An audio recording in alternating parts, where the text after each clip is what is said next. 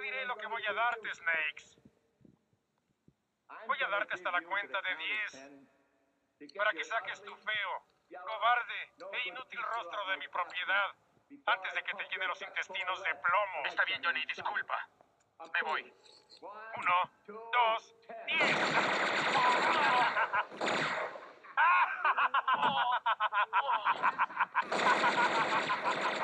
de las frases más emblemáticas e inolvidables de la célebre película de Chris Columbus y John Hughes, Mi pobre angelito. La escena está plagada de violencia, de fantasía, que curiosamente es lo que resulta tan divertido de la película. Ah, asusta tanto al pequeño e indefenso Kevin McAllister, que termina por invocar a su madre, a quien la noche anterior le había manifestado su deseo de desaparecerlos de su vida argumentando que las familias son horribles. Y es que a veces las familias pueden ser un juez que condena o un verdugo que ejecuta o en el peor de los casos una sociedad que ignora y olvida. Los invito a quedarse y disfrutar de este pequeño análisis junto a mí sobre la violencia en Home Alone. No sin antes agradecerles por escuchar y recordarles que si les gusta este o cualquiera de los demás episodios, pues compártanlo y por favor háganos saber sus opiniones, sus dudas y sus comentarios en redes sociales. Nos encuentran como Psicolaila en Twitter, Instagram y Facebook.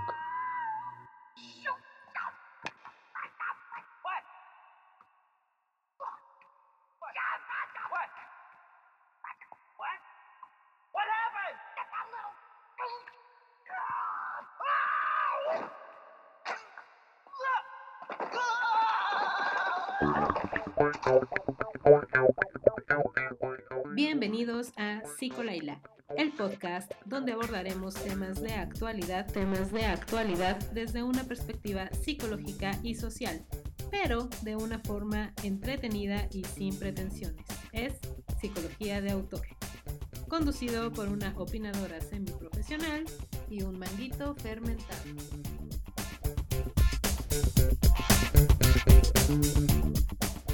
Hola, hola y gracias por continuar escuchando este episodio especial en el que, como se habrán dado cuenta, Laila no está. Laila se fue y se ha ido de mi vida. No se encuentra debido por, a que, pues, no nos pudimos reunir con esto de las disposiciones sanitarias, el que yo anduve con problemillas, ¿no? De internet y etcétera, etcétera, pero ya estamos, ya estaremos de regreso y, pues encontraremos la forma de, volver a reunirnos para grabar el podcast. Eh, ojalá que el ratón Miguelito no se encapute por los samples que estoy utilizando y ojalá que no bajen el programa. Y no creo también que sea necesario realizar una narración de la película. Eh, ya todos la vieron y si no, pues detengan el episodio y vayan a verla. Es de verdad un clásico palomero para ver bajo las cobijas. Sin embargo, sí abordaremos de lo que realmente, o bueno, al menos para mí, trata la película. Eh, esto, la, la película trata sobre un niño empoderado que vence sus miedos y, y su vulnerabilidad para enfrentarse a dos torpes criminales y a sí mismo y defender de esa manera su hogar. Y lo notamos en el siguiente fragmento. Sí, solo temo que no quiera. No se ofenda, pero ¿no está algo viejo para tener miedo? Se puede ser viejo para muchas cosas, pero nunca para tener miedo. Es cierto, yo siempre le he temido a nuestro sótano. Es oscuro y hay cosas muy raras ahí. Y huele muy feo, me disgusta. Me ha molestado muchos años. Los sótanos son así. Y luego me obligué a bajar para lavar mi ropa. Y descubrí que no es tan malo. Todo ese tiempo había estado preocupado, pero si uno enciende la luz no pasa nada. ¿A qué te refieres? Me refiero a que debe llamar a su hijo. Cuando decidí hacer este episodio eh, especial, quise tomar como objeto de análisis la violencia en la película. Pero no esa que es producto de la comedia física y del chiste de pastelazo, sino también esa que, sino más bien esa que no notamos al inicio de la película. El maltrato emocional y afectivo dirigido en contra del personaje interpretado por Macaulay Culkin. Aquí quiero hacer un paréntesis y establecer que usaré las palabras violencia, maltrato y transgresión a diestra y siniestra y pues son sinónimos, ¿no? El lenguaje está para eso, para comunicar de manera clara y sencilla las, ideas. Si quieren algo más técnico y puntual, pues pueden ir a revisar la literatura académica o, o en el mejor de los casos, consultar a algún experto.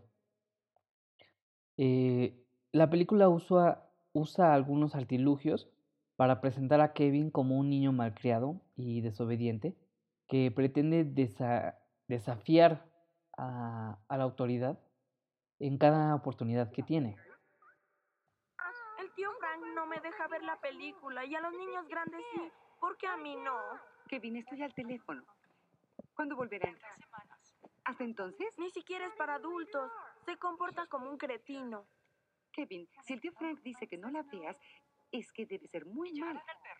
No, no llevaremos al perro, estará en una perrera. Niño, niño, baja de ahí. Kevin, fuera de aquí.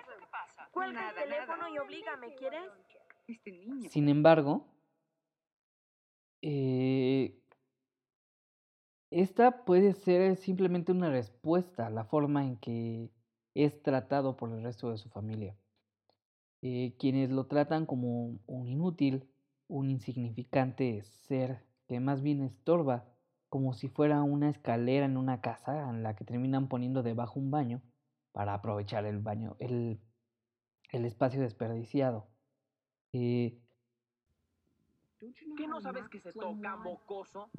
¿Puedo dormir en tu habitación? No quiero dormir en el sofá cama con Fuller, porque si él bebe algo mojará la cama. No te dejaría dormir en mi habitación, aunque te pusieras de rodillas. Y pues sí, ¿no? O sea, la vida es dura. Hay que convivir con gente con hábitos que son poco agradables, ¿no? Ah, pero siempre hay formas de decir las cosas. Según mis investigaciones, la violencia emocional se puede ejercer de distintas maneras, clasificadas según su nivel socioeconómico. En las clases más bajas se puede dar la forma más evidente, el abuso físico.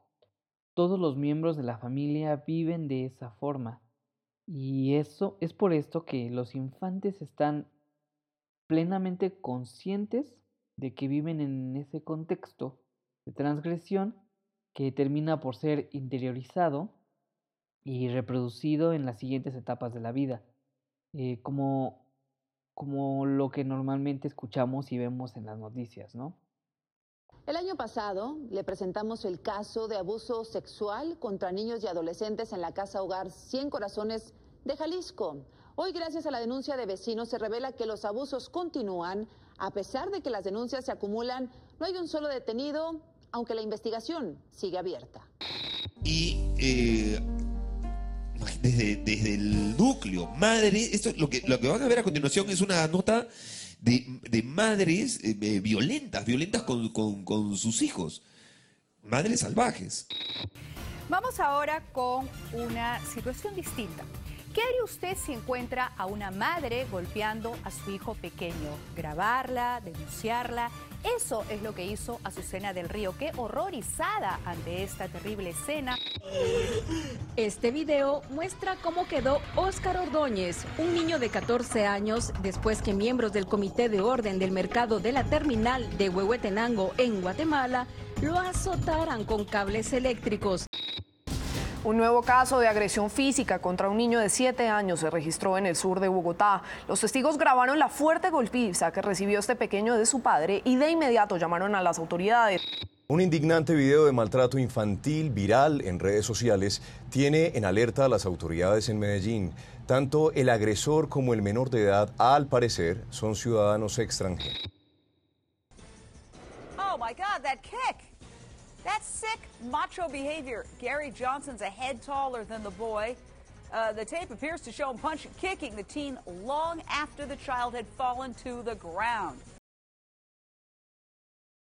es bien curioso eh, ver y escuchar cómo en la mayoría de los casos de estas noticias, cuando son publicados por los medios eh, electrónicos, mm, siempre se les califica de indignantes, de aberrantes, eh, perturbadores, y todo con tintes sensacionalistas, ¿no? Y, suele, esto suele ser muy de la prensa amarillista, sobre todo en estos casos. Eh, pero pues la realidad es que la sangre vende, ¿no? Y entonces, eh, no sé, por ejemplo, si alguna vez se hayan preguntado cómo fue la infancia de Felipe Ferragómez, eh, aquel hombre que declaró lo siguiente. un chamaco cagón, le digo, está bien, no hay pedo, hay que quede, le digo, no hay pedo. Yo le dije a mi madre, ¿sabe qué madre? A ese vato yo lo voy a machetear, neta. Me dijo mi madre, no, no hagas tiri, cálmate, tranquilo, tranquilízate, ¿no? En realidad nunca supimos que, que fue de él, de su infancia más bien, ¿no? ¿Por qué nadie se lo preguntó? Porque los medios es, eh, están más interesados en el personaje cínico que enfermó de COVID que en el entorno donde vivió y qué fue lo que tuvo que pasar para llegar al extremo de asesinar a un hombre a machetazos. Esto pues con el afán de prevenir, ¿no? De, de prevenir casos futuros. Eh, bueno, y pasando a otro tipo de, de, violencia, se dan los que se mezclan, los que se dan entre eh, las clases bajas y, y, las de medio ingreso. Eh, esta violencia es eh, la física acompañada del maltrato emocional. Por ejemplo, cuando jalonean a, a Kevin frente al ladrón y al repartidor y al resto de la familia después de haber sido insultado y menospreciado por todos ellos, ¿no? Eh, esto también es el caso que se repite en la clase media y que vemos durante la premisa de la película. Es el de la violencia emocional, donde no hay ningún contrapeso que lo ayude a identificarse eh, de una manera más eh, agradable, positiva. ¿No? Seguro, seguro recuerdan la siguiente secuencia. No es cierto. ¿Qué demonios te pasa a ti? Él empezó. Se comió mi pizza a propósito. Sabe que odio la salchicha, las aceitunas. Mira lo que hiciste, pequeño cretino. Y pues sí, ¿no? o sea, nadie lo escucha. Me tratan como nadie lo defiende. Incluso tiran descuidadamente el boleto de avión, que si bien es más con tintes, eh, con fines narrativos, eh, acentúa esta falta de atención al infante ya que en ningún momento se percatan de que falta un, un ticket. Muchas veces estos casos de abandono y, de violencia emocional terminan mezclándose con otros factores psicológicos y de contextos sociales. Eh, mm, para terminar en, en casos que tuvieron una gran relevancia mediática y que son muy preocupantes como los de la masacre de, en las escuelas de diferentes latitudes, donde se recarga la responsabilidad en los videojuegos y, en la música, como en Columbine, donde se señalaba a los niños, a los chicos estos que escuchaban música de Marilyn Manson, que ésta promovía ciertos comportamientos antisociales. Marilyn Manson contestó lo siguiente.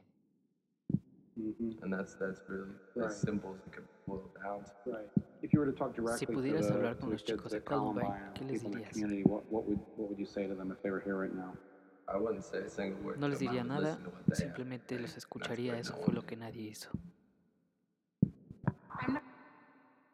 Y me refiero a diferentes actitudes porque incluso en México hemos tenido casos de este tipo, como los ocurridos en Monterrey en 2017 y en Torreón eh, en 2020. Quiero hacer hincapié que ambas escuelas son de índole privado y, me parece muy curioso que en sitios de alta marginación y altos índices de violencia, donde incluso prolifera la posición de armas de fuego, mm, no se presente o no se vea en los medios de comunicación un caso de estos, ¿no? Es eh, interesante ese, ese fenómeno. De acuerdo a las autoridades, cuando el estudiante llegó al salón de clases, lo primero que dijo a sus compañeros fue, hoy es el día.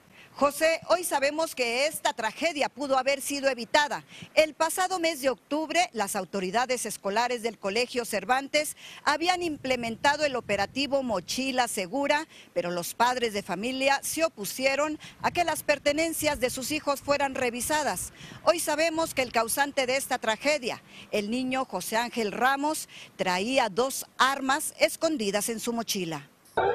Y pues eso me hace plantearme eh, ya que la investigación pues no lo arroja, ¿cómo es que se presenta la violencia en las eh, clases altas?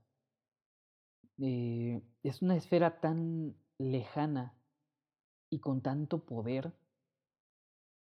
que es complicado entender, ver cómo es que que se manifiesta la violencia en contra de los niños en esas eh, clases, ¿no?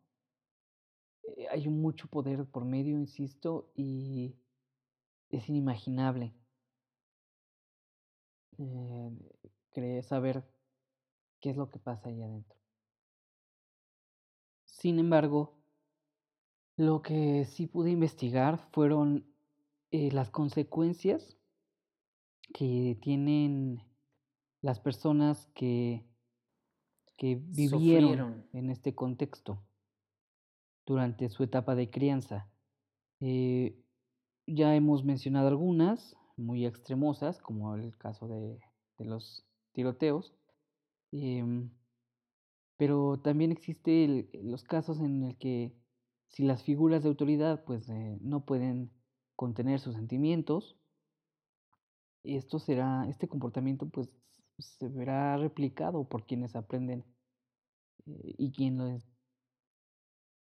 Pero, ¿qué hay de la forma en que la personalidad se muestra al exterior?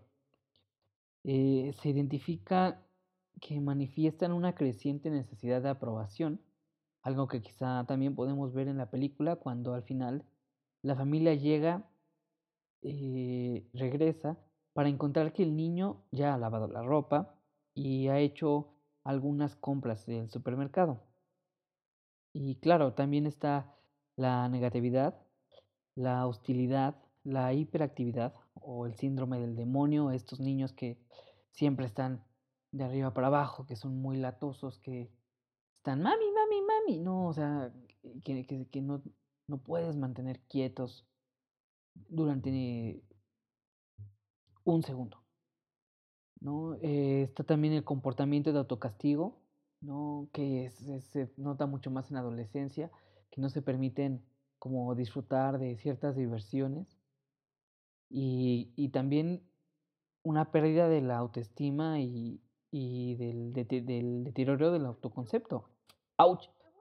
Caray, me mordí. Esperen. ¡Auch! Estoy sangrando. Esperen un momento.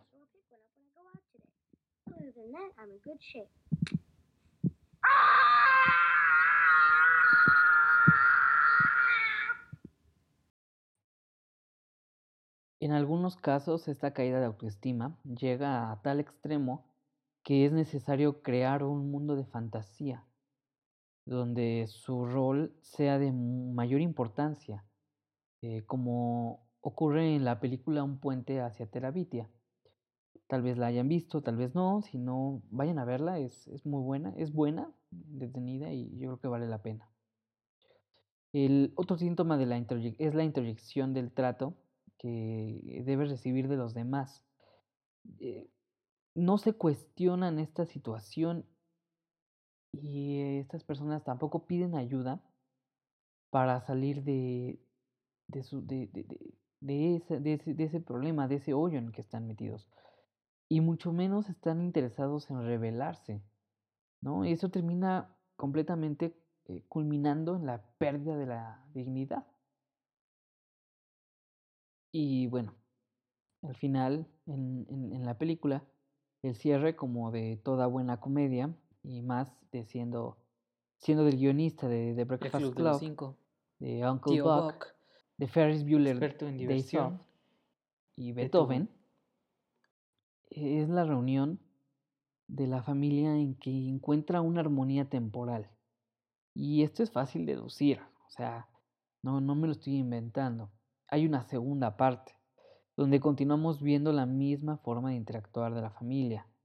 Vos, vos y sus hermanos eh, molestan a Kevin, lo siguen tratando como un ser insignificante.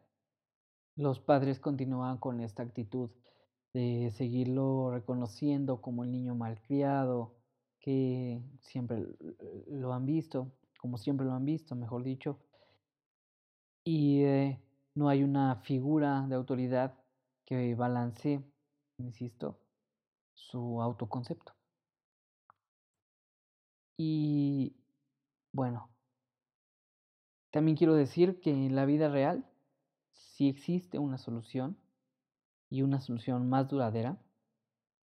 Eh, no hay recetas de cocina o fórmulas mágicas para lograr que el dolor sea un poco más llevadero, pero siempre una gran opción es intervenir sobre todo en el núcleo familiar y restaurar eh, tanto al individuo como a sus parientes. Y lo más recomendable es hacerlo con un terapeuta profesional porque el fin de este podcast es difundir la información y crear un sentido crítico y conciencia sobre ustedes, queridos oyentes. Pero bueno, no hay nada más que pueda decir por el momento. Me tengo que despedir. Y no sin antes decirles, guarda el cambio, inmundo animal.